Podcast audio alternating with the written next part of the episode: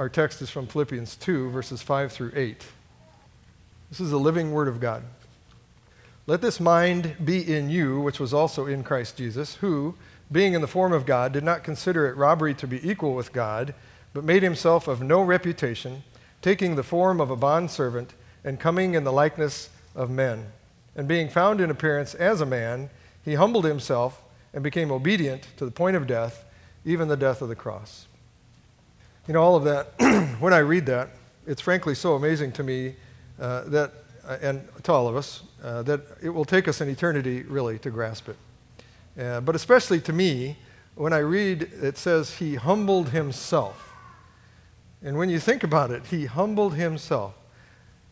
That the Almighty God, who is holy and omniscient and glorious, would humble himself to become a man and to suffer in such a way as he did for us. For me, it makes me fear him and love him. And we're reminded this morning of the humiliation of Christ in the shorter catechism, which is on page 8. And it says Christ's humiliation consisted in his being born, and that in a low condition, made under the law, undergoing the miseries of this life, the wrath of God, and the cursed death of the cross, in being buried and continuing under the power of death for a time. And one part of the Nicene Creed, which we'll recite uh, together this morning, is also about the humiliation of the Lord. It says, Who, for us and for our salvation, came down from heaven and was incarnate by the Holy Spirit of the Virgin Mary and was made man and was crucified also for us under Pontius Pilate. He suffered and was buried. Now, the Shorter Catechism, uh, there's a few points there I'd just like to point out a little bit. The Shorter Catechism uh, first of all, says that he was born, and that in a low condition, meaning that he took on flesh. He became a human, fully human, and he came in the likeness of men, never relinquishing in any way uh, his divine power and authority. And Calvin stated it this way He suffered his divinity to be concealed under a veil of flesh. And not only that, it says he was born in a very low condition. He was born in a very humble situation, as you all know even for those days, that was a very humble situation. And he made himself of no reputation, and he had no great comfort or richness like the kings of the earth. Uh, then he was made under the law. Galatians 4 says, But when the fullness of the time had come, God sent forth his Son, born of a woman, born under the law. And he kept the law perfectly as no one else could, and uh, that part of his humility is sometimes called his active obedience. And then he underwent the miseries of this life. He lived with sinful people around him. He suffered physically. He was tired. He, he was hungry. He got thirsty. He worked uh, very hard, probably, with his father. He labored uh, there. He grieved and he wept over our sin. And he took the form of a bondservant. The Son of Man came not to be served, but to serve and to give his life as a ransom for many. And then it says he bore the wrath of God. He took all the righteous wrath and anger of God upon himself and he did so through the cursed death of the cross. Cursed is everyone who hangs on a cross. And finally, he suffered on the cross, and he was buried or he was entombed for three days. You know, in all these ways, our loving prophet, priest, and king showed us what meekness is. What is meekness? And what is true humility? You know, meekness is controlled strength, and, and humility is to the obedience of the will of God. God resists the proud, but gives grace to the humble. Therefore, brothers and sisters, Humble yourselves under the mighty hand of God, that he may exalt you in due time. Our Lord humbled himself, and he's now exalted at the right hand of the Father.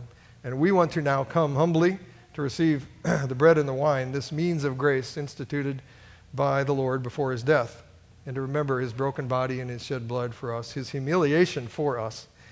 And before we recite, we recite the Nicene Creed together, I'd like to prepare us a little more by reading a section of a prayer from uh, the Valley of Vision, which describes how the humiliation of the Lord on the cross uh, impacted us and, and should be still impacting us. This is a prayer to our Father in heaven. At the cross, grace removed my burden and heaps, it, heaps them on thy Son, made a transgressor, a curse, a sin for me.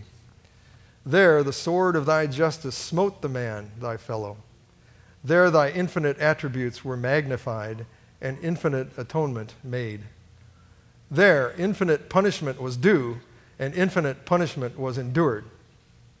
Christ was all anguish that I might be all joy, cast off that I might be brought in, trodden down as an enemy that I might be welcomed as a friend, surrendered to hell's worst that I might attain heaven's best, stripped that I might be clothed, wounded that I might be healed, athirst that I might drink, tormented that I might be comforted, made a shame that I might inherit glory, entered darkness that I might have eternal light. My Savior wept that all tears might be wiped from my eyes, groaned that I might have endless song, endured all pain that I might have unfading health, bore a thorny crown that I might have a glory diadem, bowed his head that I might uplift mine, experienced reproach that I might receive welcome, closed his eyes in death that I might gaze on unclouded brightness, expired that I might live forever. Amen. And we are witnessing, dear brothers and sisters, through this service and as we recite the Nicene Creed, that we believe in the substitutionary death of Jesus Christ on the cross for us. So, brothers and sisters in Christ, let's declare what we believe together.